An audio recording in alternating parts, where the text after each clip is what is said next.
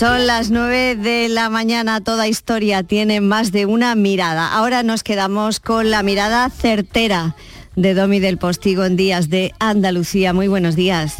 Pues mujer solo hay una, igual que dice la canción de Sabina, esos 19 días y 500 noches que estamos viendo, sintiendo, escuchando en esa versión tan bonita que has puesto y con tanto punto. Y esa una eres tú. gracias. Marga, muchísimas gracias. Cualquier cosa que ocurra, yo sé que me pongo muy pesado. No, no, haces bien, pero aquí quedamos pendientes de todo, claro que sí. Un beso fuerte. Un beso muy grande. Buen domingo. Dice la doctora Martinón Familia que cuando en las excavaciones arqueológicas se encuentra un hueso fosilizado con una rotura o una herida cicatrizada, esa debilidad habla de una gran fortaleza. Fíjense, una debilidad habla de una gran fortaleza. La de aquel homínido u hombre ya prehistórico que la padeció. Esa patología fosilizada habla de la capacidad de superación en un mundo tremendamente hostil comparado con el nuestro, aunque ahora nos parezca el nuestro terrible, ¿no? Y con motivos, entre ellos la invasión de Putin eh, de Ucrania, ¿no? Bueno, pues sin embargo, esa patología, insisto, fosilizada habla de la capacidad de superación en un mundo hostil comparado con el nuestro de aquel individuo que supo y pudo convivir con ese daño que tenía y superar la merma para seguir adelante asumiendo esa merma, ¿no? Sin embargo, esa herida fósil también nos habla de otra fortaleza que está por encima de la del individuo solo, la del grupo.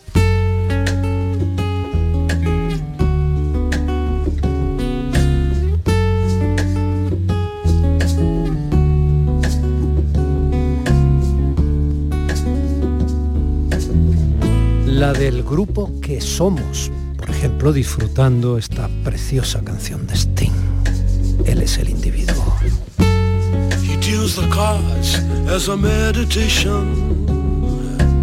¿Y cómo descubrimos esa fortaleza del grupo? Por ejemplo, en los dientes, o mejor, en la ausencia de dientes de un cráneo, probablemente de un Homo sapiens anciano, que llegó a ser anciano, en ese mundo prehistórico que había sobrevivido pese a estar decentado. Esos restos de un individuo sin dientes fueron encontrados en el yacimiento de Manisi en Georgia, donde se han encontrado los restos humanos más antiguos del planeta fuera de África. ¿Y cómo explicamos que aquel individuo sobreviviese a tan avanzada edad con semejante merma para sobrevivir en un mundo como el suyo? ¿Cómo? Pues por la ayuda de los demás, la fortaleza del grupo. Por la ayuda de los demás, por la fortaleza del grupo de la que hablamos. El grupo cuidaba de aquellos miembros que ya no tenían las facultades plenas para sobrevivir, como cuidó de aquel viejo desdentado, cuyos restos fueron hallados en Demanisi.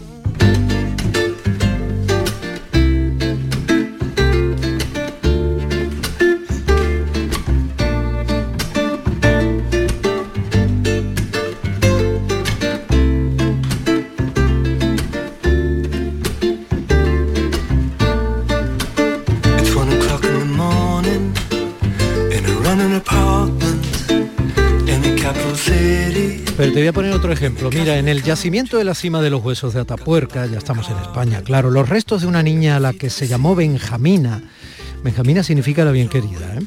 demuestran una deformación gravísima en el cráneo de la chiquilla. Y sin embargo, vivió probablemente hasta los 9 o 10 años, según sus restos óseos. Esto es ciencia, ¿eh? Con esa severa deformidad en la cabeza. ¿Cómo fue posible? porque fue por tanto asistida, fue aceptada, fue mantenida. Fíjense qué bonito. Fue bien querida en cierto modo por el grupo. A la luz de la paleontología y del estudio del ADN, conceptos modernos como el racismo, la aporofobia u odio a los pobres, la discafobia u odio o desprecio a los discapacitados, etc., no existían en la prehistoria. Por eso estamos aquí, como raza humana. Por eso tenemos el mayor éxito reproductivo casi que cualquier otro animal cercano a nosotros. Por eso aquella especie que hoy somos prosperó, porque supo sin necesidad de estudio sociológico alguno equilibrar el individualismo con el bien común y lo hizo porque comprendió de manera natural la necesidad de hacerlo, porque supo a tiempo que el resultado de combinar la sociabilidad con la individualidad eran el éxito de su supervivencia. Por eso estamos aquí. Y con todo esto voy a lo que les voy a decir ahora. Si no te vuelvo a ver, entenderé. Porque la vida me mostró que tú existías. Hoy, entre otras personas invitadas a nuestro día de, este domingo 6 de marzo, desde, desde el que ahora mismo ya les estoy hablando y deseándoles el mejor domingo posible, la mejor mañana posible y quizá despertándoles un poquito, me lo tienen que permitir generosamente, como cada sábado y domingo que lo haga a partir de las 9 de la mañana aquí en Canal Sur Radio Andalucía. Hoy hablaremos con la doctora María Martinón, directora del Centro Nacional de Investigación sobre la Evolución Humana, una de las investigadoras que explican a nivel mundial la teoría de la abuela o cómo las mujeres ya no fértiles y las ancianas cuidaban de niños y enfermos para que el resto del grupo pudiese cazar y hacer labores duras de supervivencia. María es médico, además de investigadora, y es una mujer puntera internacionalmente en el mundo de la antropología, una más de estas mujeres que como ayer la mexicana Lidia Cacho, que estuvo aquí, son protagonistas de este programa nuestro, adelantándonos a la Semana de la Mujer que nos trae el próximo 8 de marzo. Y el yacimiento de Demanisi en Georgia, al que hacía mención hablando el anciano desdentado, nos acerca a la invasión de Ucrania por decisión de Putin. Ese horror que empieza a tener sus luces, pese al dolor, pese a la crisis de los centenares de miles de refugiados, pese a la destrucción creciente y los muertos, en la ayuda humanitaria y los gestos valientes. Esas son, al menos, las luces, pero lo son. Ayuda humanitaria y gestos valientes que comienzan a confirmarse con nombres propios relevantes dentro del propio pueblo ruso contra esta guerra que ha decidido su dirigente. Tres grandes nombres de la cultura rusa acaban de firmar una carta contra la invasión rusa de Ucrania. Nada menos que el director general del icónico Teatro Bolshoi de Moscú, Vladimir Urin, figura central de la cultura en Rusia y que tiene el título de artista del pueblo y que en 2014 sí firmó a favor de la anexión de Crimea a Rusia. Sin embargo, ahora, ante lo que está ocurriendo, se ha parado. También el director artístico del referencial Teatro Alessandrinsky de San Petersburgo, Valery Fokin, último premio Europa de Teatro, y el responsable del Teatro Dramático Bolshoi de San Petersburgo, el gran director escénico Andrei Moguchi. La cultura siempre por la paz y la libertad, porque el único caldo de cultivo en el que la cultura puede serlo y respirar es ese, el de la paz. Bueno, familia, nos sentimos.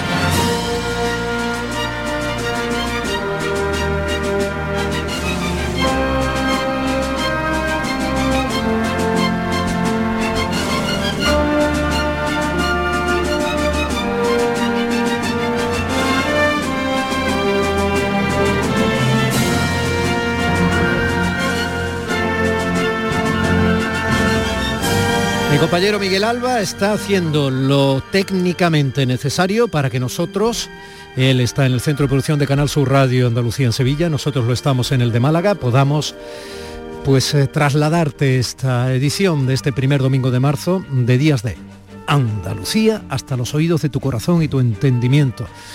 Gracias compañero Miguel Alba que tiene nombre de Historia del Carnaval en Cádiz y Carnaval hay también en eh, parte de Andalucía.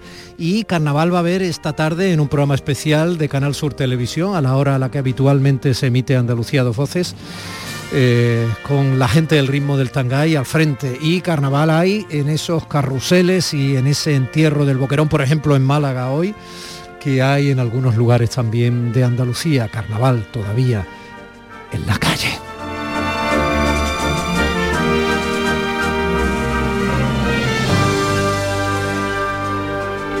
Y con ese ánimo de carnaval, el de agarrar la vida con su mejor máscara, está mi compañero José Manuel Zapico realizando ya este programa y con ese ánimo de defender la alegría, pese a que permanentemente la alegría se sostiene bajo la otra máscara, la de la desgracia, la del dolor, la de la herida, la de la tristeza.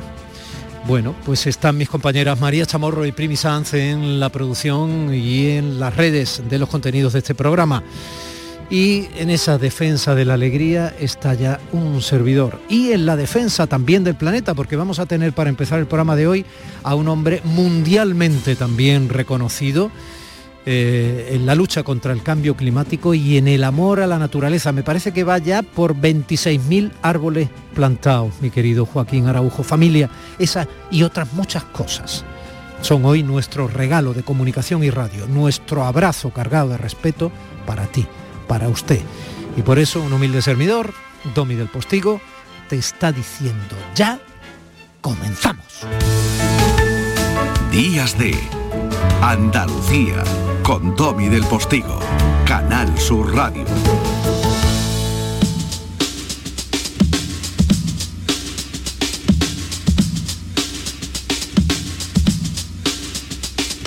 Compartir el paisaje, comprobar cómo funciona la vivacidad es empezar a admirarla. De ahí al respeto solo hay que dar un paso, el que lleva del amor al compromiso, porque se trata de vivir con la vida, es decir, que tu causa sea la misma que la de los árboles y las aves, los manantiales y los océanos. Voy a seguir leyéndote, pero Joaquín, antes de nada, buenos días, gracias por estar al otro lado del teléfono. La última vez que hablamos eh, llevabas ya 25.000 árboles plantados, ¿has seguido?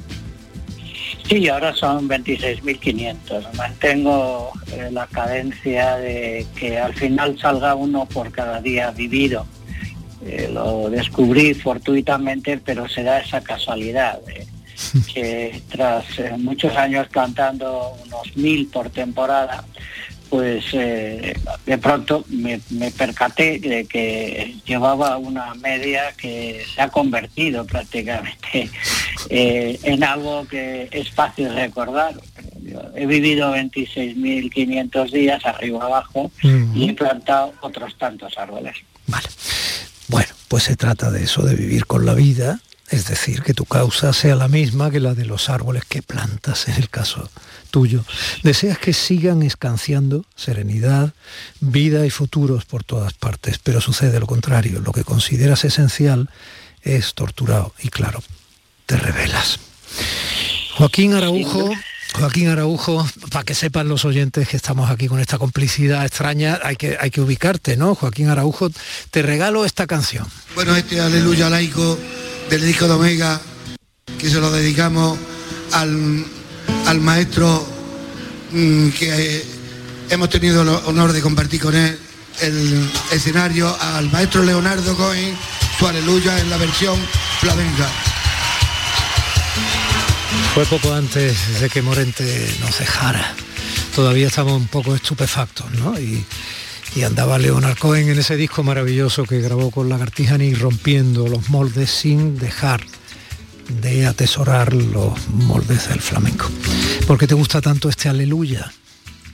Eh, porque eh, en principio y desde muy temprana edad eh, admiré mucho a Cohen, sobre todo por, lo extraordinario de su poesía. Cohen es bastante regular y hasta casi es una permanente letanía, los cuatro acordes que usa pero en cambio las, letras son unos poemas de una gran intensidad.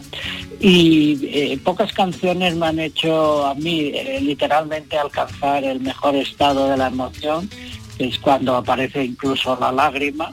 Y, por tanto, pues eh, lo que se había convertido en, literalmente un himno, un himno para precisamente acudir a lo solemne, o quizás sea más correcto que lo solemne acudiera a uno en forma de rescate, pero cuando Morente y Lagartijani convirtieron esto en, una expresión de, especial eh, felicidad, eh, de, ritmo eh, tal, pues dije, pero bueno, esto es una genialidad absoluta, ¿no? eh, lo solemne convertido en alegre al mismo tiempo. Por eso, por eso, eh, rara es la vez que se me solicita que nos acompañe una música en cualquiera de mis entrevistas que no pido precisamente este aleluya de Enrique Morente y la Nico.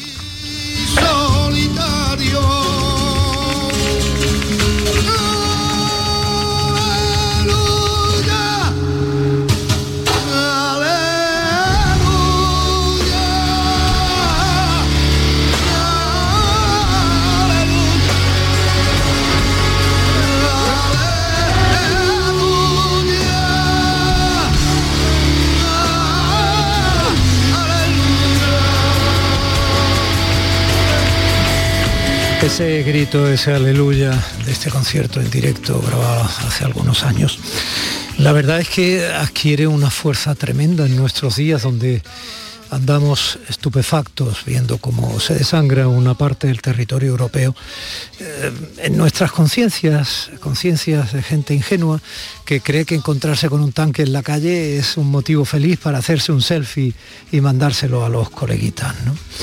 Es, todo, todo es muy complicado, Joaquín, y, traer el mensaje de la paz y del amor y del equilibrio vital y, y todo eso que algunos eh, con mirada furibunda y diente retorcido en el alma dirán que son pamplinas hippies, se hace muy difícil, ¿no?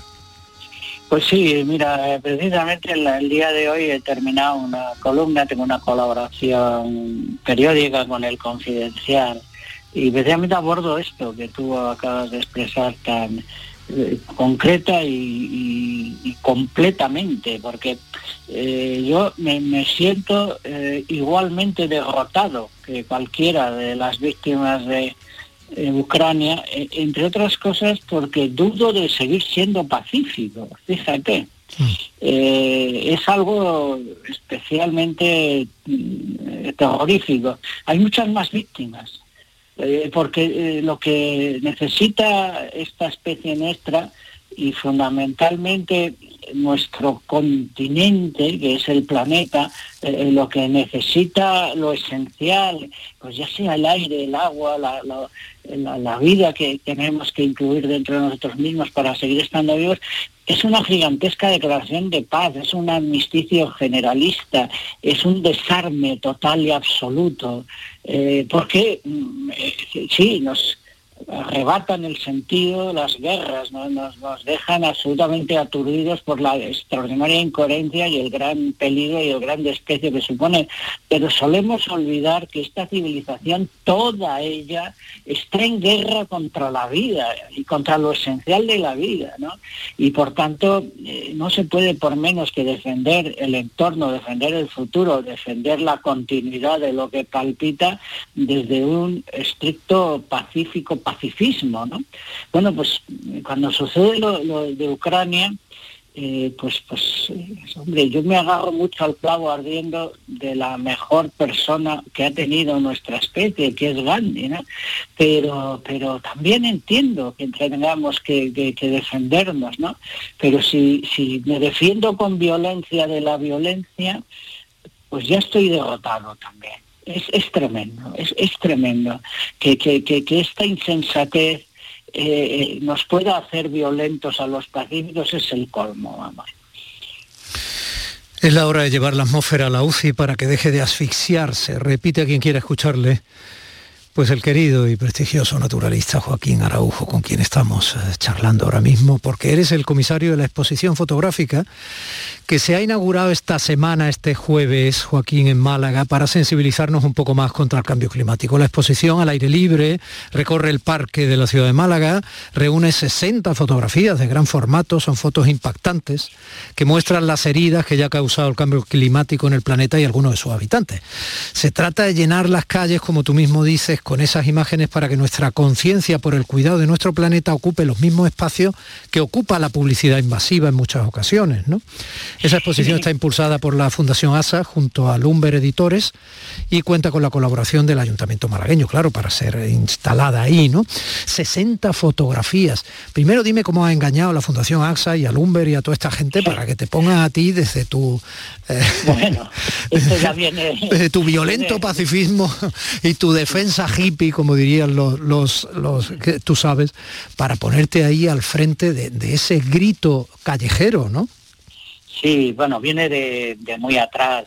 Yo tengo eh, varios privilegios me asisten, ¿no? Y, uno es que a, pesar del ridículo porcentaje en que las cuestiones esenciales aparecen pues en la vía pública, en los medios de comunicación o en el sistema educativo, pues eh, yo he tenido la inmensa suerte de que me han publicado muchos libros, eh, me han dejado hacer ni, más ni menos que 31 exposiciones, 15 de las mismas en esta misma confluencia entre una de las grandes compañías del mundo mundial, porque está entre las 100 compañías más importantes del planeta, y se dedica a algo tan absolutamente coherente y necesario como asegurar, asegurar cosas. Eh, se dio eh, la mano esta aseguradora con la editorial que más y mejor ha tratado los temas de trata y luego pues me pusieron a mí eh, al frente como comisario, pero también como autor de todos los textos. Todas estas exposiciones llevan un libro catálogo, que soy autor, al tiempo de que todos los paneles eh, están eh, acompañados de textos explicativos que he tenido el honor de escribir. Pero, insisto, está la decimoquinta exposición que, hago eh, con este patrocinio y con estos editores y hemos abordado prácticamente todo lo que tiene que ver con los grandes conflictos que mantenemos con, con lo que preferimos, por otro lado, que es una de las incongruencias más grandes. Eh, el ser humano es el único que destruye lo que prefiere y, así está haciendo con los bosques, con los océanos, con el agua en general, eh, con las especies en concreto, pero no menos con, con la tierra y, hasta con los eh, mundos submarinos, ¿no? Por tanto, y ciertamente se trata de, que en el medio de las ciudades pues, pues aparezca un llamamiento que siempre es muy constructivo, porque si bien hay una parte que evidencia la catástrofe, las agresiones, esa, esa guerra más larga, más silenciosa que, que nuestra especie ha emprendido contra todo lo viviente, pero siempre se ofrecen soluciones. De hecho, esta exposición dedica a, a evitar el colapso que ya asoma sus orejitas por la línea del horizonte eh, y, es un colapso que al ser el del clima pues no deja absolutamente a nada a salvo. Déjame que tire un poco de, de tu currículum de relumbrón, porque es por capturar oyentes, Joaquín, para, para, un mensaje que considero necesario. ¿no? Es bueno que los oyentes de nuestros días de aquí en Canal Sur Radio Andalucía sepan que tienes eh, en ese medio centenar de galardones eh, o más, eh, tienes por ejemplo el Global 500 de la ONU, que es pues uno de los más importantes mm, premios del mundo, ¿no? En, sí, sí, en el campo, ¿no? O, tienes el Wilderness Writing, que, que, solo hay cinco, por lo menos los había hace un par de años, ¿no? Premiado en todo el mundo con ese premio, uno eres tú en fin, o, que seas el único español al que le han concedido dos veces el Premio Nacional de Medio Ambiente y no se equivocaron. Pero que no, pero bueno, sí, sí, no, también me ha tratado especialmente bien eh, la, vida y, todas estas distinciones, incluyendo la, la, ultimísima, porque es de Málaga precisamente, porque hace unos días pues me ha llegado con dos años de retraso, pero ya sabemos cuál es el responsable de semejante dilación en el tiempo, porque yo precisamente hace dos años tenía que haber ido a Málaga aproximadamente en esta misma época para recibir el premio Martín de Aldehuela. a la convivencia, ¿no? Y, fíjate, como anécdota diré que me, que me llegó la semana pasada exactamente con dos años de retraso. Bueno, bueno, la pandemia ha cometido esa y otras eh, pecados imperdonables y otros pecados imperdonables, pero en tu caso así te tenemos por aquí. De todas formas, eh, Joaquín, el cambio climático empieza a ser paisaje. Quiero decir, la gente se ha acostumbrado a la expresión y bueno, entiende que por un lado es inevitable y por otro lado no es tan grave. Pues es eh, una más de las torpezas. Si asfixiar a lo que respiramos, eh, si olvidar que eh, casi mm, si, si uno vive esa media a la que nos acercamos por promedio de 80 años, pues pensemos que respiramos 600 millones de veces y que si dejamos de respirar pues 30 o 40 veces nos morimos. Bueno, pues, pues, pues eso es uno de los aspectos que dependen del clima, que es un servicio permanente y gratuito de la propia natura, y eso es lo que se está asfixiando. Y, y casi tengo tentaciones de respirar que eh, es, la forma, entre otras cosas, en que los que hablamos y somos comunicadores a través de los medios, también, también estamos respirando, ¿no? Respirando, intentando respirar un, diálogo, una comprensión con, con, nuestro entorno, con nuestro alrededor. Bueno, pues, pues eso es lo que hay que eh, tener eh, presente. Por mucho que se diga que no es grave es absolutamente falso, es extraordinariamente grave, es lo más difícil a lo que se ha enfrentado jamás nuestra especie. Y eh, como todo, todo, absolutamente todo es criatura del clima, pues eh, un poco la idea que ya lancé hace un rato de que pues nada queda, nada queda al margen, sencillamente y menos que nadie esta especie y menos que nadie esta cultura y menos que nadie esta civilización, porque es la primera víctima.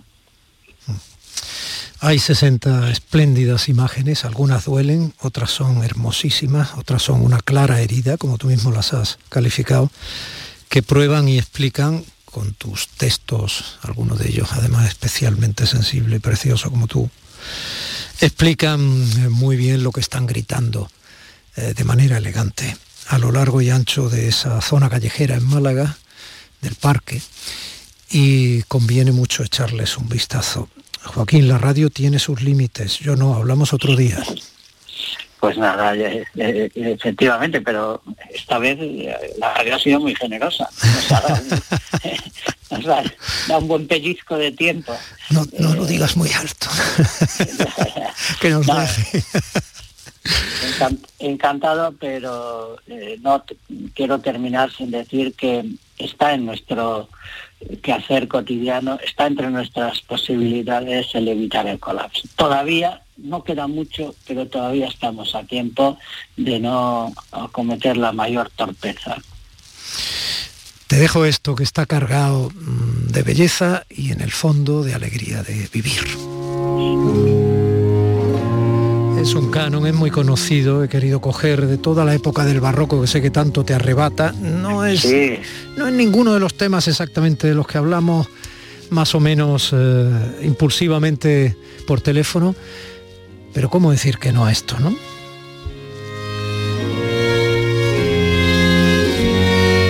Podría ser la banda sonora de una flor desperezándose a la mañana de, pues un, de un huevo rompiéndose ante la llegada de la criatura que tenía en su interior, ¿no?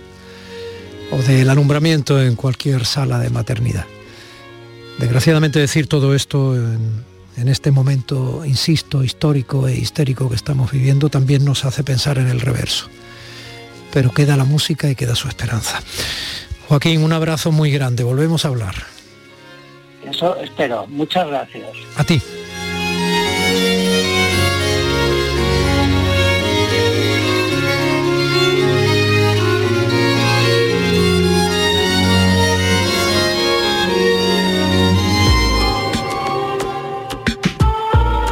De Andalucía con Domi del Postigo, Canal Sur Radio. ¿En qué capítulo de tu vida estás ahora? ¿Quieres hacer una reforma cambiar de coche? ¿Tus hijos ya necesitan un ordenador para cada uno? ¿O quizás alguno ya empieza la universidad? ¿Habéis encontrado el amor y buscáis un nidito? En Cofidis sabemos que dentro de una vida hay muchas vidas y por eso ahora te ofrecemos un nuevo préstamo personal de hasta 60.000 euros. Cofidis, cuenta con nosotros.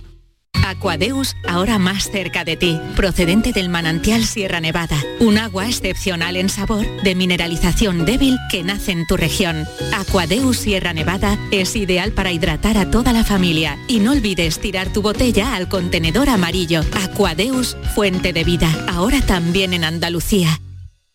En cofidis.es puedes solicitar cómodamente hasta 60.000 euros, 100% online y sin cambiar de banco. Cofidis, cuenta con nosotros. Canal Sur Sevilla, la radio de Andalucía. Si necesitas un electrodoméstico, ¿por qué pagar de más en grandes superficies? Ven y paga de menos en Tiendas El Golpecito. Tus primeras marcas al mejor precio y una selección de productos con pequeños daños estéticos con descuento adicional y tres años de garantía. Tiendas El Golpecito. Ahorra hasta el 50% en tus electrodomésticos. 954 100 193 y tiendaselgolpecito.es. Vente a Dimarsa, ponte en mis manos y dile chao, dile chao, dile chao, chao, chao, empieza ya tu autoconsumo, nuestro petróleo es el sol. Leques fotovoltaicas Dimarsa y despreocúpate de la factura de la luz. Dimarsa.es.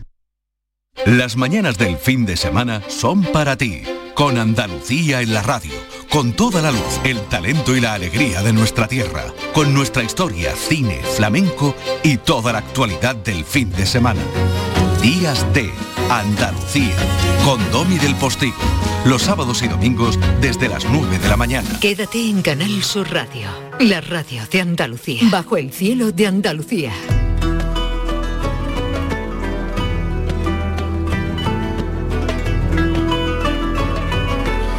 Si yo les digo que bajo el cielo de Andalucía, mm, eh, nuestro Indiana Jones Manuel Navarro nos trae hoy a una doctorada europea en medicina y cirugía especializada en evolución humana por la Universidad de Bristol y antropología forense por la Universidad Complutense de Madrid, actualmente directora del Centro Nacional de Investigación sobre la Evolución Humana y catedrática honoraria del Departamento de Antropología del University College de London. Bueno, pues si yo les digo eso, eso es verdad. Manolo, buenos días. Buenos días, querido Domi. Eh, permíteme que primero te, recuerde, lo, le diga a nuestro oyente que me, me acabo de llevar una gran alegría al escuchar de nuevo a nuestra querida Primisan, después de, varios meses. ha sido un momento, un reencuentro muy emotivo, la verdad. Sí, eso hemos ganado. Bueno, pues eh, tú quieres decirle algo, Primi, ¿quieres decirle algo en antena? No, que se lo ha dicho ya por teléfono. Dice que te lo ha dicho por teléfono. Sí, sí, me lo ha dicho, sí, sí. Bueno, pues eh, entre mujeres anda el juego, un juego de todos, un juego de todas. Eh, María, buenos días. Hola, buenos días. María, me ha costado eh, contigo en cierto modo, ya sabes cómo es la broma esa, ¿no? Porque no he dejado de ver vídeos tuyos de una entidad bancaria muy poderosa, que no voy a nombrar, es el BBVA, y, donde, donde dices cosas interesantísimas y muy bonitas, ¿no? Algunas de las cuales he ido anotando porque me han llenado de esperanza, sobre todo en este momento que estamos viviendo, ¿no? Con la invasión de Ucrania y todo esto, el hecho de tanto la teoría de la abuela como el hecho de que haya cierta certeza científica de que sin la colaboración del grupo no seríamos hoy lo que somos como raza humana, ¿no? Yo creo que sí, me alegro de que lo veas porque la gente piensa que el estudio de la evolución humana y del pasado solo nos aporta información sobre el pasado, pero yo creo que precisamente en este momento tan complicado como comentas, nos puede dar una perspectiva mucho más amplia de cuáles también son nuestros puntos fuertes, ¿no? Como especie. Manolo, eh, ¿por qué nos has traído hoy? Yo te pedí que nos trajeras una mujer porque nos hemos adelantado en este fin de semana con presencias femeninas muy, muy fuertes, muy potentes. Eh, ¿Por qué nos has traído hoy a María? Bueno, pues os he traído hoy a María, o, hemos invitado a María que participe con nosotros, porque casi que, que, seguía estando con, con nosotros de viaje, ¿no? Hemos estado una semana compartiendo eh, aprendiendo muchísimo con ella en Israel y, bueno, creo que era la ocasión, eh, desde luego era la, más propicia, era un momento pintiparado para que ella, eh, bueno, nos contara o nos hablara un poco de su trabajo en colaboración con, los investigadores israelíes en temas de evolución humana, con los que tan buenas horas y tantos ratos hemos pasado en, el, en este país del, del otro lado del Mediterráneo, ¿no? Yo creo que se ha establecido una colaboración internacional del máximo nivel en, en temas de, investigación sobre la evolución, el tema de la salida de nuestra especie, los temas más interesantes, nuestra, de nuestra especie de África, las posibles hibridaciones entre neandertales y homo sapiens, y todo esto lo hemos visto de primerísima mano gracias a María, que ha colaborado en, varios casos, entre ellos los homínidos de Mislilla, los de Nechen Ramla, con, con científicos israelíes, ¿no? Eh, ella ha sido recibida, la verdad, que de una manera extraordinaria en la Universidad de Tel Aviv, por el equipo de, del célebre Israel Heskovich y, gracias a eso hemos podido visitar eh, varios yacimientos y ver varios fósiles. Ella ha tenido la oportunidad de, examinarlo en su propia mano. Yo creo que ha sido una ocasión extraordinaria y, bueno, creo que nos puede hablar eh, mucho y bien de, esta experiencia que hemos vivido. Por eso hemos traído por la importancia de esta visita como eh, caso de colaboración entre dos países al máximo nivel en, investigación sobre la evolución humana. No quiero condicionarte, María, pero eh, llevo intentando atrapar historias de amor entre neandertales y sapiens desde que comenzó esta sección con Manuel Navarro. ¿eh?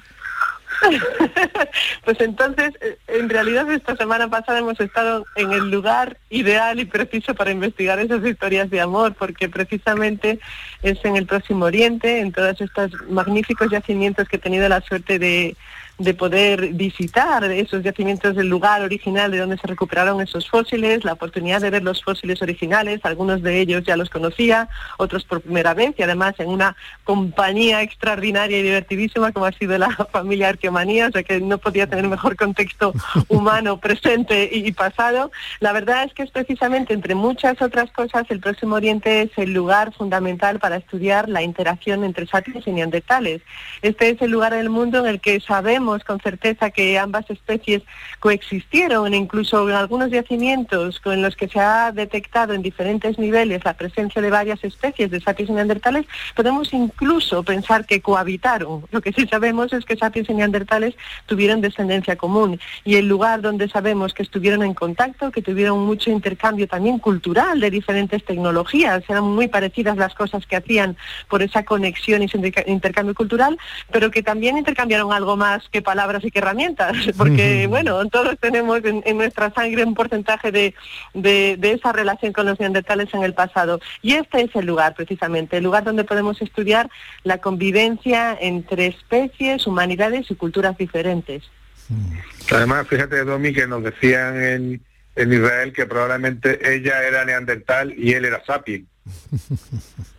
Sí, sí, hay esa, historia de la, de la atracción más, ¿no? De, de, entre los hombres y las mujeres, sin neandertales y sapiens. No quiero decir bobadas, pero eh, ¿qué atractivo tenían especialmente las féminas neandertales para que los sapiens eh, las, eh, de alguna manera, pues eso, las prodigaran? Yo no lo sé, no puedo hablar como, como Femina Sapiens y que además del, tiempo presente no puedo, no puedo saberlo. Pero aquella mirada, aquella mirada.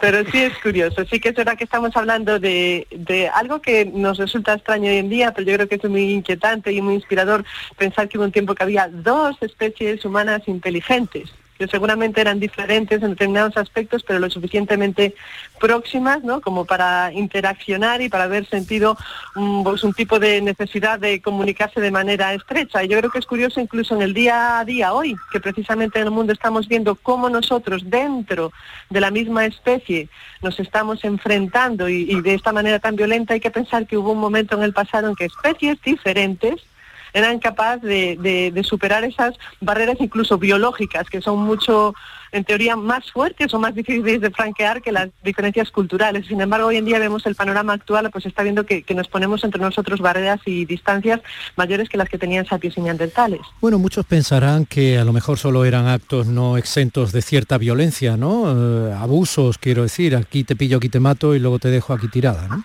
Claro, es muy difícil valorar la calidad ¿no? de esa relación, pero hay algo que sí sabemos seguro y es que alguien cuidó de esa descendencia. Si no, no tendríamos. esa, es la clave. Entonces, hay otras cosas pues que no sé si la ciencia avanzará de manera que podamos caracterizar o afinar más ese tipo de interacción, pero lo que está claro es que alguien cuidó y hoy en día sabemos por los estudios genéticos que ambos cuidaron de descendencia, porque como vemos la preservación de la herencia genética, o sea que tanto sapiens como neandertales en un momento determinado cuidaron de esos niños híbridos que de una manera u otra seguro que, eran diferentes y, por lo menos estamos hablando de que hubo una tolerancia, una tolerancia sapiens o una tolerancia neandertal que a lo mejor en estos días tendríamos que recordarla con mayor frecuencia. Sí, porque eso es muy, muy, muy, muy, muy importante, muy interesante, porque si solo hubiera habido crianza de esos niños híbridos por la parte neandertal, podríamos pensar si la mayoría eran mujeres neandertales, que efectivamente lo que se había producido era un encuentro forzado y se acabó y, y abandono absoluto ¿no? al resultado. Pero si hay constancia de que las dos especies criaron aquellos niños híbridos, ya la cosa cambia.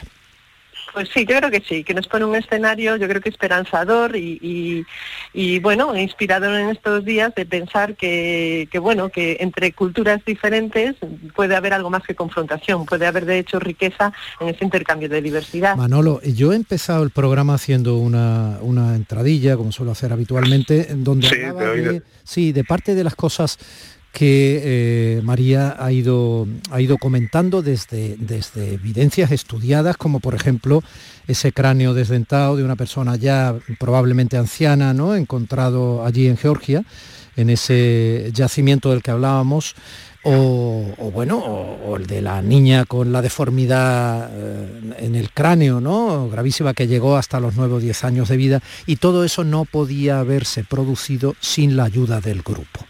Esto lo has comentado tú, Manolo, también aquí en alguna ocasión. O sea, esto ya es ciencia, quiero decir. Hemos llegado aquí porque cuidábamos de los nuestros, de los más vulnerables, de los más débiles, incluso de los que tenían más problemas para subsistir, en vez de dejarlos tirados.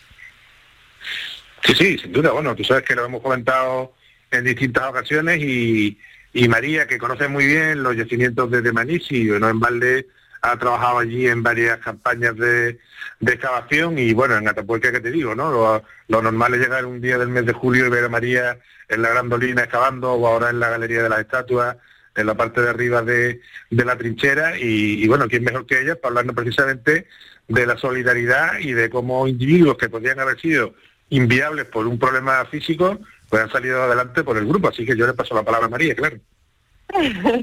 bueno, yo creo que ya, bueno, tú, Manuel lo conoces todo muy bien porque tú tienes una visión muy completa de todos los yacimientos y toda la, riqueza fósil que, se ha ido encontrando a lo largo de estos años.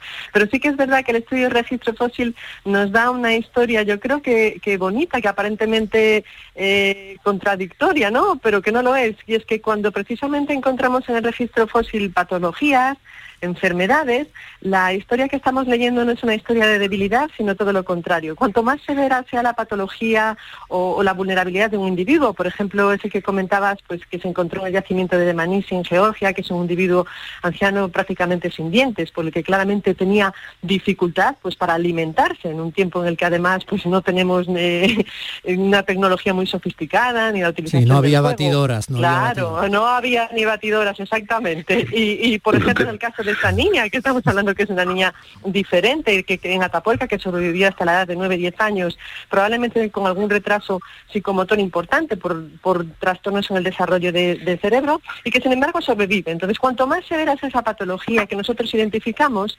lo que está hablando es de todo lo contrario, de mayor fortaleza individual, porque para poder desarrollar esa patología significa que ha sobrevivido el tiempo suficiente como para que quede ese, e, ese caso o esa patología grabada en el esqueleto, pero también de, de fortaleza del grupo, porque significa que está ahí gracias al apoyo de otros miembros que le han aportado lo que le hacía falta para sobrevivir, que lo han aceptado, que lo han cuidado a pesar de las dificultades o de sus diferencias. Entonces yo creo que sí, que esa es la característica principal, diría, de los humanos. Siempre decimos, ¿qué es lo que nos caracteriza? Nos caracteriza que ser bípedos, nos caracteriza un gran cerebro, nos caracteriza la capacidad de lenguaje. Bueno, yo creo que sobre todo nos caracteriza nuestro carácter prosocial nos preocupa la gente. Somos una especie en la que los individuos, su mayor preocupación son otros individuos, así sea por compasión, por empatía, porque nos vemos en los otros y nos imaginamos que podríamos estar en una situación igual, pero yo creo que a lo largo de la evolución nuestra preocupación por los otros es lo que nos ha caracterizado. Y por eso también los primeros enterramientos, ¿no? Manolo y María, por eso, porque se preocupa el humano del humano incluso cuando ya ha dejado de existir o cuando ya no respira, ¿no? Esa, esa ocupación de enterrarle, ese rito mínimo o máximo, ¿no? y digo enterramiento además porque todavía está por ahí reciente en cierto modo la publicación de ese primer enterramiento humano en África que te sacó ni más ni menos que en portada eh, con el tema hombros en la revista Nature, que salir en la revista Nature es, bueno, pues, qué sé, como que te entreviste de Letterman, qué sé. Pues sí, ha sido, ha sido un orgullo poder realizar ese estudio y sí, es la evidencia de un enterramiento humano el más antiguo que se conoce en África, que estamos hablando de una antigüedad de 78.000 años y es un niño de tres años de edad que realmente pues lo, lo, depositaron en una cavidad creada y excavada para ello, lo cubrieron, lo envolvieron en un sudario, le pusieron una almohada, es decir, estamos prácticamente arropando a un niño en el lecho, ¿no? Es casi más que un niño muerto, parece un niño dormido y eso pues está evidenciando un tipo de tratamiento y de, de cuidado de los vivos hacia los muertos que es muy característico de nuestra especie, voy a decir que también de los neandertales. Y eso precisamente la semana pasada en Israel fue una semana muy, muy emocionante porque las evidencias más antiguas que existen de toda la humanidad, y aquí en humanidad incluyo a sapiens y neandertales, las evidencias más antiguas de comportamiento funerario, de enterramiento de cuerpos de aquellos que han fallecido, se encuentran precisamente en Israel, se encuentran en varios yacimientos en los que probablemente vemos eh, las evidencias más claras de cuando el ser humano eh, busca una manera ¿no? de seguir alargando su relación con aquellos que fallecen. Somos los únicos o de las pocas especies en las que tenemos evidencia clara de que incluso cuando alguien fallece, no deja de ser alguien para el grupo, ¿no? Y buscamos maneras de prolongar su presencia con nosotros, desarrollamos rituales, desarrollamos incluso lugares que tienen un significado para mantener, entre comillas, vivos a esos muertos entre nosotros. Y precisamente en Israel podemos encontrar no solo esas primeras evidencias de comportamiento funerario, de tratamiento de la muerte, ¿no? De esa, de esa visión de que la vida continúa más allá de la muerte, ¿no? Esa visión de que somos capaces de vivir sabiendo que el mundo seguirá cuando nosotros no estemos, pero incluso podríamos hablar a lo mejor de, los primeros cementerios de la humanidad, como puede ser el yacimiento de Skull que visitamos y que, bueno, pues que es la tierra más rica en la, en la evidencia de cómo nos relacionamos con ese concepto del más allá. Eh, Domi, me gustaría, yo sé que nos quedamos sin tiempo, seguro, pero me gustaría... María, porque... María nos quedaríamos sin tiempo siempre. Yo tengo aquí nueve preguntas para ir iniciando. Sí. Mira, ahí en, acaba de decir a María uno de los yacimientos que, hemos visitado, que es el de School, que está en Monte Carmelo, en la escuela del Monte Carmelo, y como se trata de la semana de, de la mujer y se trata de, también de destacar el papel de las mujeres en la arqueología, en la antropología, decir que allí se produjo un, un encuentro, casi un, el traspaso de un testigo eh, en la historia de la arqueología, porque en estas cuevas precisamente una arqueóloga que se hizo su tesis en Cambridge en los años 20, Dorothy Garrod, fue la primera que en la década de los 20 de los 30 excavó este yacimiento, ¿no? Y creo que, merece la pena oír un poco a María que pudo sentir lo que sintió en el momento en que se vio en, la, en las cuevas del, del Monte Carmelo, cogiendo un poco el testigo de, la gran Dorothy Garro, un personaje histórico. Bueno, Dorothy Garro desde luego un personaje, una persona con muchísima inspiración en el campo, porque fue pues una de las primeras mujeres en entrar a la universidad, en Cambridge, y, luego fue la pionera en el liderazgo de todas estas excavaciones del Monte Carmelo. Ha tenido unas contribuciones, bueno, que para nosotros son fundacionales, ¿no? En el estudio de la prehistoria, ya no solo en Israel, sino en general. Y bueno, pues es emocionante, sí, es emocionante desde el punto de vista prehistórico, pero también de la historiografía, ¿no? Estar en un lugar en el que hubo una mujer, pues en los años 20 pues con, tanta personalidad, con tanta capacidad y que ha dejado su huella para siempre para todos. Para mí ha sido una visita a ese lugar con muchísimas emociones. Desde la ciencia está llena de emociones para el que crea que la ciencia es aburrida. No, esta semana puedo asegurar y he tenido buenos testigos que, la ciencia y el descubrimiento eh, llevan siempre, siempre asociadas muchísimas emociones y para mí pues en ese sentido ha sido una semana inolvidable porque ha habido mucha ciencia y mucha emoción personal. Con gente como tú, la ciencia, ¿cómo va a ser aburrida, María Martínez? bueno, buena compañía. Ahora entiendo perfectamente por qué ese centenar de conferencias en instituciones de todo el mundo, como la Academia de Ciencias de Pekín, la Academia de Ciencias de California, el College de Francia, la Universidad de Tel Aviv, los Museos Nacionales de Kenia, el Instituto Cervantes en Japón, por qué tu trabajo ha sido clasificado dentro del top 1% de los trabajos más citados en el campo de las ciencias sociales por la Thomson Reuters Essential Science Indicators, o por qué en el año 2019 te convertiste en la primera española en recibir la medalla Rivers Memorial del Royal Anthropological Institute de Gran Bretaña e Irlanda. Pero bueno, es la institución académica más antigua del mundo dedicada a la antropología. A ver, mm, por favor. Pedazo. Y, adem- y además, y además te puede explicar lo que es la cresta del trigónido, con lo cual es mucho más interesante. Bueno, va- vamos a dejarlo ahí porque ya ahí, ahí sí que ya me has Te lo dejado explicas tú, Manuel. Que, la cresta del que lo, que lo has aprendido. Ya lo lo Bueno, lo he anotado, lo, lo he, lo he anotado, pero ahora estamos en la cresta del momento publicitario. Eh, María Martinón, eh, felicidades, eh, gracias, un beso enorme. Qué guay que existas. Bueno, muchísimas gracias, un abrazo enorme, un placer estar con vosotros. Manolo, gracias, de verdad. Un abrazo enorme y hasta la semana que viene. Un abrazo, un abrazo Adiós, a todos, guapo. un abrazo. Adiós. Días de Andalucía con Domi del Postigo, Canal Sur Radio. Con Social Energy, di no a la subida de la luz y ahorra hasta un 70% en tu factura con nuestras soluciones fotovoltaicas. Aprovecha las subvenciones de Andalucía y pide cita al 955 44 11 11 o en socialenergy.es. Solo primeras marcas y hasta 25 años de garantía. La revolución solar es Social Energy. La mañana de Andalucía con Jesús Vigorra es tu referencia en la radio. Con la última hora del día, Toda la actualidad. la información más cercana que buscas y el mejor entretenimiento. La mañana de Andalucía con Jesús Vigorra. Contigo desde las 6 de la mañana. Quédate en Canal Sur Radio. La radio de Andalucía. Días de Andalucía con Domi del Postigo, Canal Sur Radio. La primera libertad del silencio. Música. Qué exquisito eres, maestro Gil de Galvez. O sea, para nosotros carnaval no suena como este de Venecia de Paganini, pero bueno, pero bueno. Qué exquisito, qué elegancia, Sí, sí, qué sí.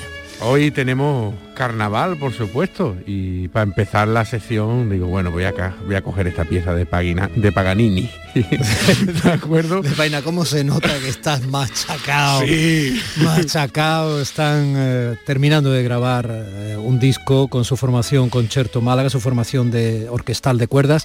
Y además eh, hoy, esta tarde, tienen un concierto fundamental que celebra los 25 años que Así lleváis es. tocando juntos. Así es, que se dice pronto. No, no, no, no, no, yo- no se dice pronto. De hecho, yo le he puesto mucho retintín. Como... Ya, ya lo sé, ya lo sé. Bueno, Domi, mira, hoy traemos aquí el carnaval, pero fíjate que vamos a hablar de unas transcripciones que se hicieron de- del carnaval de Cádiz y que trascendió a la música académica en el año 2001, que interpretó la orquesta Manuel de Falla y que a mí me ha parecido una cosa muy, además de curiosa, muy importante, porque trae lo popular a lo académico eh, de una manera maravillosa. Bueno, eh, fíjate que el carnaval gaditano, para situarlo, toma su influencia también del italiano, concretamente del genovés. Todo el tema de antifaces, careta y toda esta cuestión viene de ahí, ¿vale? Y tenemos datos del siglo XVI ya de su existencia. La primera referencia que vamos a oír hoy, nos vamos a ir a Antonio Rodríguez, el tío de la tiza, ¿de acuerdo? Que eh, sus obras y sus letras eran interpretadas en zarzuela, incluso Manuel de Falla y el pianista gaditano Cubile tocaban sus tangos del tío de la tiza como vise en los conciertos. Vamos. Estamos a, a comienzo del siglo XX. Exactamente, exactamente. 1900. Efectivamente. Vamos a oír un cuplé de, denominado Los Anticuarios, del año 1905 concretamente.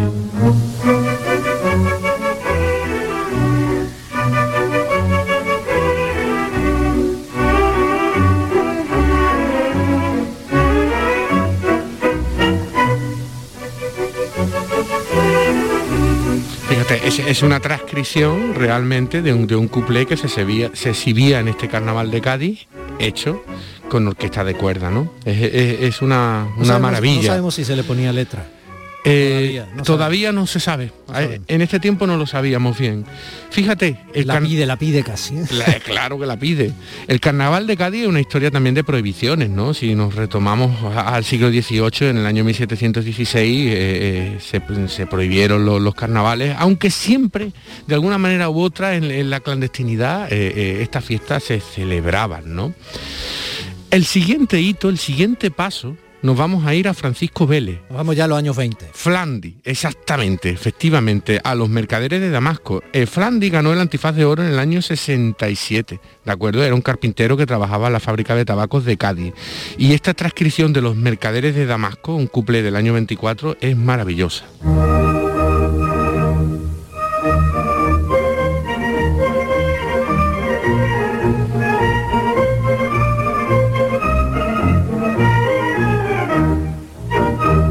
Chimpón. No sabemos cuándo se le incorporó la murga o el pito, como queramos llamarlo, ¿no? El tu, tu. Eso yo creo que es del siglo XX realmente. Eso no lo utilizáis vosotros en la orquesta. No, no, eso no, eso no. Eh, en el siglo XVIII, bueno, los carnavales se siguieron celebrando, ¿de acuerdo? Eh, en los tiempos de la, invasión napoleónica, en tiempos de Fernando VII, se volvieron a prohibir en el año 16. No siempre, en Cádiz prácticamente casi siempre se celebran de una forma u otra, porque incluso durante la dictadura de Franco con otra terminología, pero se, se siguieron celebrando. Y en este siglo XIX es cuando también, eh, el- con las relaciones portuarias con Isla Cristina, digamos el carnaval de Cádiz pasa a Isla Cristina también, ¿no? Por eso el carnaval en la Cristina es tan potente tiene tanta Exacto, historia. Es potentísimo, claro. Bueno, siguiente paso, 1950. Nos vamos con Juan García Muñoz, el Manco de Cádiz, ¿de acuerdo? Eh, vamos a escuchar eh, Los Fontaneros del año Eso 1952. ya es paso doble. Vamos Ya de es un paso doble. A paso doble.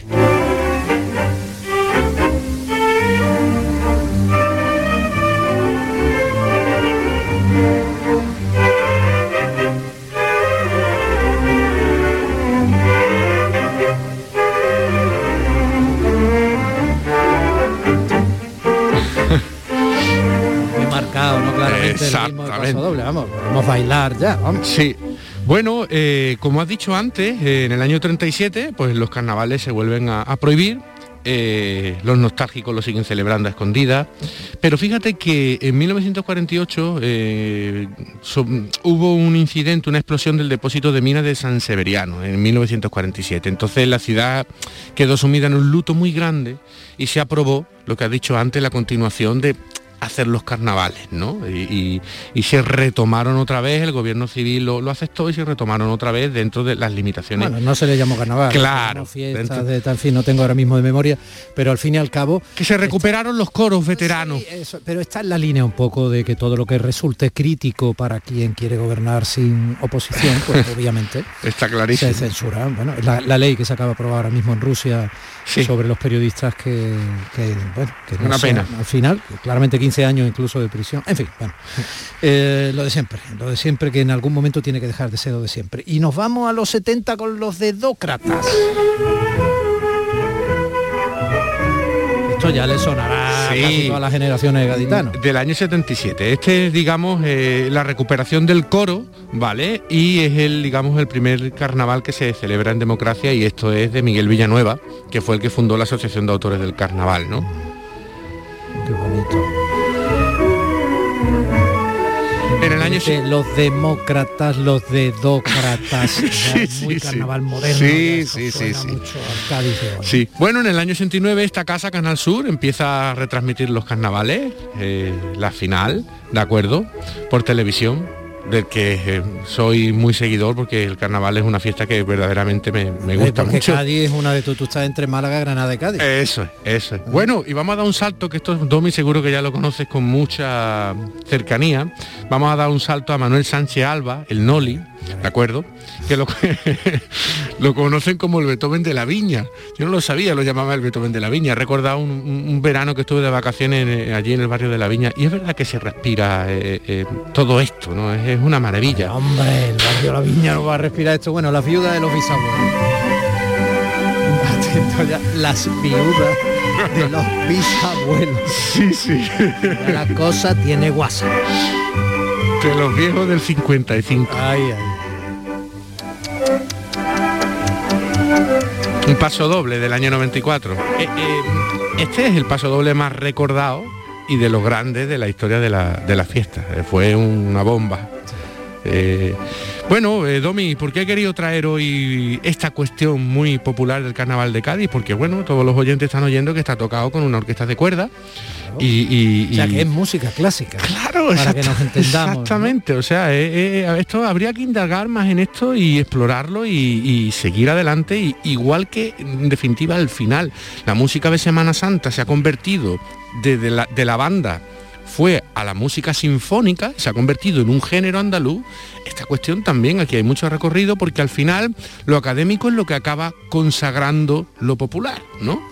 Y, si, empezábamos en Venecia en esta consagración de lo popular y lo académico y viceversa, pues nos vamos a este carnaval de los animales de Sensens que nos va a poner a trotar como si fuéramos liebrecillas por esa estrecha vereda del tiempo que nos lleva a las 10 en punto de la mañana. Maestro, que esta tarde vaya maravillosamente bien el concierto 25 años de Concierto Málaga. Enhorabuena. Muchas gracias, Domi.